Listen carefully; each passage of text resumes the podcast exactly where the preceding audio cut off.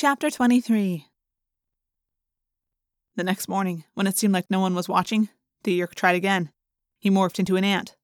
He got three feet before running into a group of ants from a different colony. About forty of them attacked. They were ripping the ant body apart when the Yeerk demorphed and returned to human form. This is a savage planet, he said. We will tame this world when we take it over.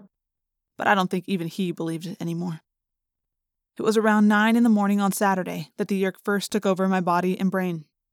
By Monday evening, when the sun went down, he was growing distracted, unable to concentrate clearly. By the time the moon rose in a newly clear, starry sky, he was weak with hunger. His slug body cried out for Kandrona rays the same way a human would cry for food or water. I could feel his arrogance evaporate. I could feel his despair. He still had fantasies of being rescued, but he couldn't make those fantasies end very well. Even if he was rescued, he would no longer be the big hero who had destroyed the Animorphs. He would try to think of clever ways to outwit my friends, but he could never be sure who was in the woods around us, or what form they might have taken. He tried to take on a bird shape again, reforming the peregrine falcon. The DNA had not been affected by the injuries Cassie had caused to the earlier morph, of course. The falcon was fine. But it was daylight this time, and Tobias landed while the falcon was still half morphed. He grabbed the falcon head in his talon and simply explained that if the Yeerk did not demorph, he would be killed. For the first time, the Yeerk broke his silence with the others and spoke as a Yeerk. If you kill me, you'll kill your friend as well, he warned. Yes, Tobias said. I know. You won't do it. Right from the start, we've all said the same thing. Better to die than be a controller, Tobias said. But in any case, I don't need to kill you. I can simply put your eyes out. A blind falcon doesn't fly far. The Yeerk surrendered and demorphed. We waited as the minutes and hours of the night ticked away. He still hoped for a miracle to save him, but his hunger was a terrible thing, growing with every second. You think you'll win? He sneered at me. You won't win. Your people are blind to what is happening, and the Andalites will not return in time. Maybe, but you won't be there to see it, I said. It must be four in the morning. Five hours left. Tick tock. You're a cruel little human, aren't you? I don't think so, no. You know I am dying, and you laugh at me. What do you expect? Pity? He laughed. No, we don't offer pity, and we don't expect pity. We are the masters of the galaxy, conquerors of the Hork-Bajir, and yeah, yeah, I know. The mighty Yeerk Empire. After that, he said nothing to me for a while. It was impossible to sleep. He sat with my eyes open. He was too hungry to rest.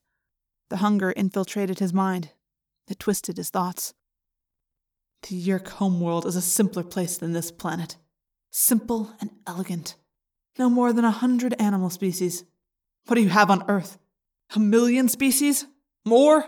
What does a planet need with a million species? I didn't answer. His time was running out. Let him talk. We Yeerks evolved as parasites, not predators. Unlike you humans, we did not kill to eat. We were peaceful. We took many different species as hosts. And as they evolved, so did we. Over time, the Gedds evolved. They were a sort of like a monkey, I suppose. We were in the Gedds till the Andalites first came.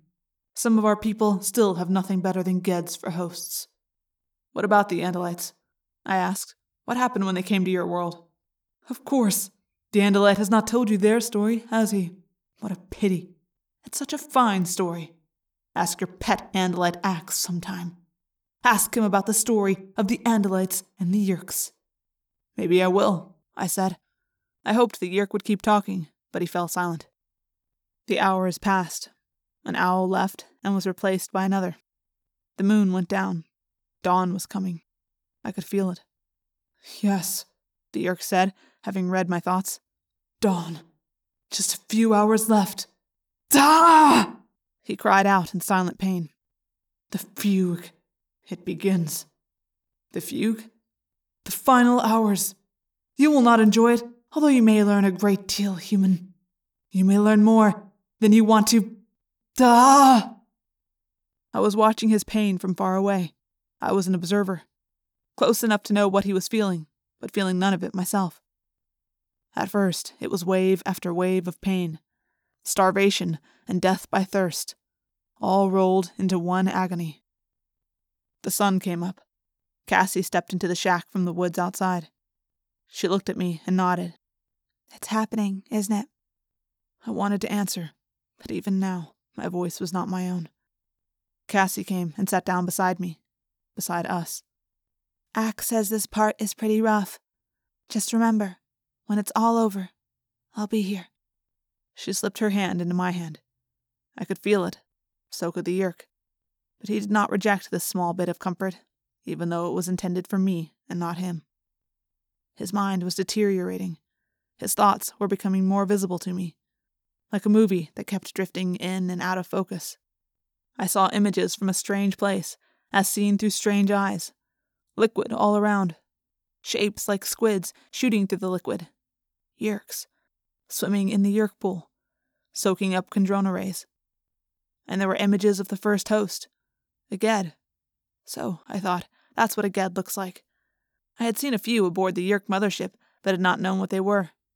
They were humanoid, short and stooped, with webbed feet and three clumsy fingers. I saw the world as the Yeerk had seen it, through Gedd eyes. The vision was dim. The hearing was better. The Yeerk had been excited at getting his first host. He had subdued the Gedd mind with ruthless ease, crushing it with his superior intelligence and will. The memory made me sick. The Gedd's bewilderment, his fear, and the Yeerk's fierce arrogance. I turned my attention away from the memory and back to the world around me. To my surprise, I noticed that my arms were shaking. My legs were shaking. Cassie had put her arm around my shoulders. Jake, if you can hear me, it's almost eight. One hour to go. Jake, the Yeerk in your head is dying. Yes, I wanted to say. He is.